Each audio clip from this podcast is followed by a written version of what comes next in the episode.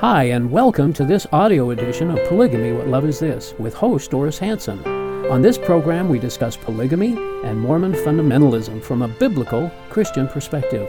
We talk about the history of polygamy, its modern day fruit, share stories from people who have escaped polygamy, and talk about current events relating to polygamy. You can learn more about the video edition of this program at whatloveisthis.tv. And now, here's Doris. Welcome to Polygamy. What Love Is This? I'm your host, Doris Hanson. In various ways, our show asks the hard questions about Mormon polygamy, and it begs the question to be answered Is polygamy a true expression of God's love? But before we get started on today's show, to find out how we can help you or someone you know escape from a polygamy group, you can call our toll free number 877 425 9993, or you can go to our website shieldandrefuge.org. Everything we speak about, of course, will be held in confidence. But if you would like to talk about something we've said on the show or be a guest on the show, you can email us. The email address is email at whatloveisthis.tv. Our guest this time was formerly the senior pastor of the Moody Church in Chicago, where he pastored for 36 years. He retired from that position in May of this year, 2016, and is currently pastor emeritus of the Moody Church as well as an international conference speaker. He's written more than 30 books. He's featured uh, speaker on three radio programs. One of them, my favorite, is Running to Win. He's in Salt Lake City to speak at the AM 820 Truth Radio Luncheon and Dessert Social and has graciously agreed to an interview with us while he is here. So I would like to introduce and welcome to our show Dr. Erwin Lutzer. Thank Doris, you, I'm so glad to be with you. God bless you, and thank you for your testimony. But I'm so excited about this because there are many people who are watching who are going to find out that they can be freed from some of the bondages and experiences that you had. So Absolutely. thank you so much for having me. Thank you. And thank you for coming. And that's why we do the show, so they can know that there is freedom outside of the requirements that Mormonism or polygamy uh, offers them. We, uh, of course, minister here in the Mormon culture, which was founded by Joseph Smith in the 1820s, and uh, and then, of course, proceeded on through the 1830s as the church grew. At that time, Joseph Smith made several charges against the Christian Bible and the Christian faith. He justified his Mormon religion by claiming that he had a vision where God the Father and Jesus Christ appeared to him together and answered his question about which church to join. My first question is about Joseph Smith's vision. Is it possible for God the Father and Jesus Christ to appear together in human form? Is there a biblical historic preference? Uh, why or why not? I don't think that that ever occurred in the Bible, but even more seriously, the simple fact is this that those who study the Book of Mormon, and you have done that much more extensively than I have, find out that it really contradicts the Bible at so many different points. And you remember what Paul says in the book of Galatians, chapter 1. He says, If anyone, including an angel, mm-hmm. gives you any other gospel than the one that I have given to you, let him be accursed. Right. Now, it indeed would be strange if God did not reveal himself in all of the details that are found in the Book of Mormon until the 1800s. So, was the church not guided by the Word of God and the Holy Spirit of God until then? I think that when you look into the life of Joseph Smith, and again, I know that you know more about this than I, you will find a whole host of deceptions. Mm-hmm. And the one that you have mentioned is one of them. Is one of them. They cannot p- appear together. Um, in my understanding of reading the Bible, because God the Father is spirit. Jesus exactly. Jesus said that the Father is spirit. It is the Son who could reveal himself, as he did to Paul, yeah. who was first called Saul on the way to Damascus. But how the Father would appear um, is indefensible from the standpoint of Scripture because you're right. absolutely right. He is Spirit. Spirit. And the Son, of course, took upon human flesh mm-hmm. when he came in Bethlehem. Yeah, and we'll talk a little bit more about that later on. Um, the Bible, of course, and all of Christianity, and Jesus Christ himself referred to himself as the Son of God. Now, this culture has taken that phrase and made it into a doctrine that Jesus is the literal Son of God, meaning that he was created through sexual relations. That God the Father is married and has sired billions of children, spirit children, and Jesus is the eldest of all of his children, and God chose him to be the earth's Savior. Is Jesus the literal Son of God created through sexual relations? And if not, just what does the Bible mean when it refers to Jesus as the Son of God? You know, when I think of what Mormonism teaches, it does remind me of what Islam teaches. Because one of the reasons that Muslims, for example, reject the phrase Son of God, they think that God had sex with Mary and the result was Jesus. And it seems to me what you are saying Mormonism holds something like that, Something where, like that, yes. uh, at least in a related way, where Jesus Christ is the physical Son of God through sexuality. Right. Maybe we'll have an opportunity to talk about that uh, more later. But the simple point is that Jesus is not the physical Son of God in that sense. He is, however, the Son of God in relationship to the Father. And when we use the phrase Son of God, we do not mean that somehow he came into being. The phrase, as it is used in the Bible, Son of God, has to do with his relationship with the Father. There's the Father, there is the Son, and Jesus Christ is the one who, in his flesh particularly, was like a son to the Father, but of course, not physically the Son, but spiritually the hmm. Son.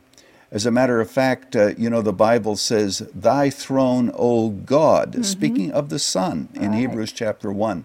Thy throne, O God, is forever and ever. So, right there, you have Jesus Christ referred to as God, and also we can see his relationship to the Father as you read the uh, first chapter of the book of Hebrews, and you see that sonship has to do with intimacy with the Father. It is not a matter of physical sonship. So when Jesus was here and he referred to himself as the Son of God, the Hebrews, the Jewish people, knew that he was referring to himself as being equal with God rather than the, the literal Son of God. And, and we can see that in the book of John, for example, for when he claimed that, what did they do? They took up stones to stone him, which is what you do with those who uh, blaspheme, is that you stone them. You know, can I just diverse a little bit? I think this will be a real help to those who are watching. Regarding our friends, for example, the Jehovah's Witnesses, I um, met some at O'Hare Field today in Chicago before we flew here, and that's why it's on my mind. One of the questions I ask them is this Do you worship Jesus? And uh, they don't know what to say because, on the one hand, if they say yes, because he isn't God, a very God, they would be uh, really, uh, what shall we say, guilty of heresy. They are worshiping someone who isn't God. But on the other hand, they have to agree that in the New Testament, Jesus was worshiped. He was. And I asked them to read the fifth chapter of the book of Revelation, where it says that there is the Lamb, Jesus, and they are bowing before him. So, to everyone who is listening to this, when you understand who Jesus is, your proper response is to worship him, to bow before him, and know that he too is God, a very God. And the Trinity is so important to Christianity for reasons maybe we'll be able to get into, but it is so, it makes the gospel come alive. It does. It does. In fact, the whole gospel, the entire gospel from beginning to end, is put into put together and and completely done through the Trinity, the You Father, know, the Son, and the Holy this Spirit. This is so exciting for me when you stop to think of it. You know, you can go on the internet today and you can find out all these different religions that claim that, uh, oh, yes, we also need a blood sacrifice. Just We're just like Christianity because all the other religions, they need a blood sacrifice. Many other religions want a blood sacrifice, but only in Christianity does God become the sacrifice. Right, And. He gives Himself for us. He gives himself for us, which is so different than and the way I was raised. He redeems Yes. us. The Son redeems us. The Father is involved as well because the Father loves the world The Father accepts what the Son does. And we can say today to all who are listening, to those who believe Jesus paid it all, and they can respond to him because he is not only, uh, you know, the creator, but he is also the savior, Savior. of the world. Mhm, And you experienced exactly. that when I- you I- came out of Mormonism. Oh, Mormonism. when I came out of the polygamy group, yeah, it took a while, but I did.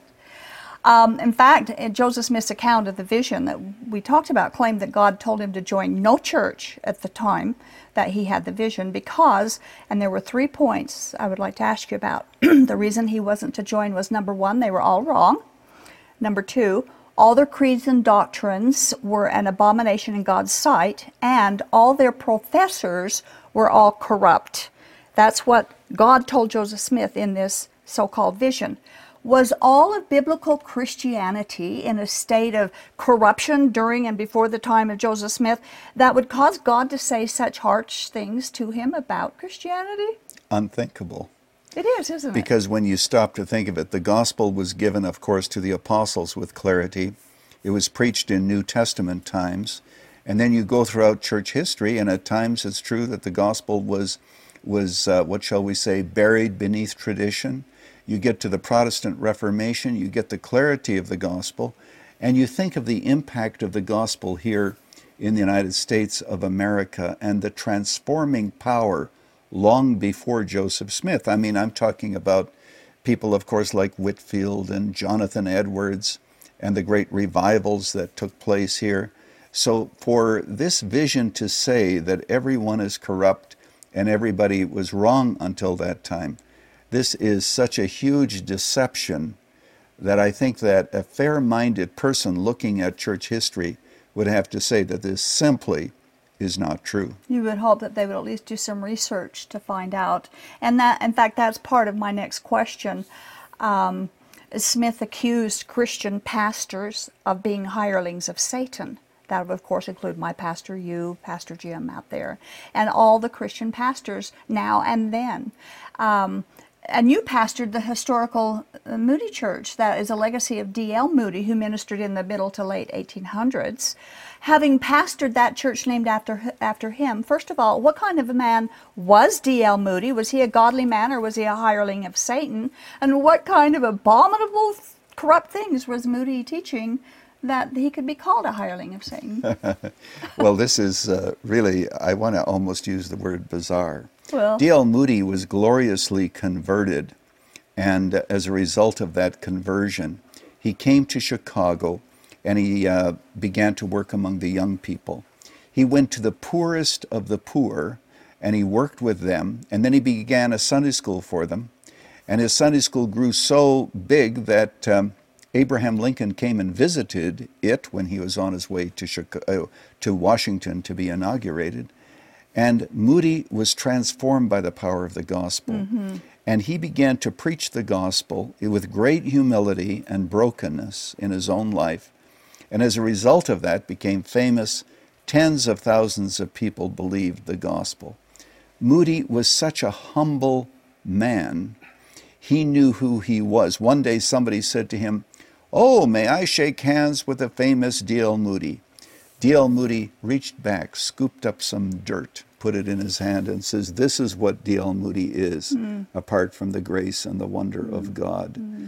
He was a great servant of God, pure in heart, willing to give everything away for the cause of the gospel and to sacrifice his life for others. Remarkable man. What a privilege it was for me to be the pastor of Moody Church for Yeah, 36 years and to try to pick up on that legacy. Yes, absolutely. And and what a blasphemy almost um, for a tragedy for Joseph Smith to say that about godly Christian men. How could they? How can anyone construe those kinds of things uh, that people have done in God's name to help people and call it corrupt and Well, abominable? let's just speak very plainly. When you're plugged into the wrong side of the spirit world, you can say all kinds of things. And believe it. You know, in 2 Corinthians 11, the Apostle Paul talks about different Jesuses, and he says, I'm afraid that you are moved along to a different Jesus. Yeah. And we don't know exactly what this Jesus was like that the Corinthians were on the verge of accepting. But here's the scary thing it was so much like the real Jesus that Paul feared they might not be able to tell the, tell the difference. difference. Do you see the relationship to what we're talking about Yes, here? absolutely. Because if you look into Mormonism, you know that they talk about Jesus. I go on the Mm-hmm. internet, yeah, we believe in Jesus, we believe Jesus died, rose again, etc. Mm-hmm. But it's not the biblical Jesus. And Paul says that that Jesus was from another spirit. And he goes on to talk about the fact that darkness is light and that there are Mm-hmm. spirits in the world who masquerade as spirits of light, and they light. are spirits of darkness. And, and back to this, the the previous question too. Um, you mentioned Jonathan Edwards, and and uh, we talked about uh, D.L. Moody. Uh, there was many other people during that time: Charles Finney and Fanny Crosby, John and Charles Wesley. Some some people before that time that would have laid um, the the uh, foundation for revival around the world. In fact, William Carey at that time was in India. Um, striving to bring females into a place of dignity, while at the same time Joseph Smith was over here bringing females into further oppression by forcing polygamy on them. Um, what were these 18th and 19th century Christians doing and teaching that would condemn God, that God would condemn? I, I mean, what, where, Yeah. where, where can we go with this to, to cause our viewers to want to at least look up what these men were doing? Well, you know, the verse of scripture that comes to me is actually from Isaiah Woe to those who call darkness light and light darkness. Mm. And it seems to me that that's what Joseph Smith was doing. Ultimately, his claim is so unfounded that it scarcely needs an answer. These people, and William Carey, for example, in India, and other people following him and going to India, sharing the gospel, translating the Bible, these were people who were righteous before God, who gave their lives to the Lord, and not only gave their lives to the Lord, but therefore gave their lives to others. Because when you give your life to God, the next thing is the overflow of your heart is to bless others. So that's who these people were. And uh, Joseph Smith, his revelations were so um, so wrong and so false and so condemning of everyone except himself that it is clear that he falls into the category of what the New Testament calls as false prophets and false teachers. False prophets, right? Exactly. Um, and and kind of a, to to wind up that particular this particular part of the conversation, how different are the creeds of today, the creeds of Christianity today, to the creeds of Christianity during the time of Joseph Smith? Has Christianity changed? Well, Christianity hasn't changed. I mean, you can go back to the Nicene Creed, uh, 325, and you see there the divinity of Jesus Christ. You see the basic doctrines laid out. That is still a creed that we hold to today and has been held to throughout the centuries. So when Joseph Smith says that the Christian doctrines changed, is that what you're saying, Doris? Well, he that that yes, and and also if the things are if, if Christianity is has not changed from Joseph Smith's day, Mormons want to be called Christians today. They think they are the true Christians, but there's been no change in it. So how can they? Uh, how uh, Yeah, I see what you're saying. In other words, their doctrine does not line up with what the church has believed from the earliest times. right. So to So use the label Christian Right. is really um, a false designation because just because they believe in Jesus, quote, that does not make them Christian if unless you believe in the right Jesus. And throughout history, the church has proclaimed a different Jesus than the Mormon Jesus. So and they've admitted that too. Yes, and I, I don't think that they can go by that designation Christian unless the word is emptied of its meaning. Uh, Well, uh, that is, is true. Um, one of Joseph Smith's restored doctrines that he himself and others com- were compelled to participate in was polygamy.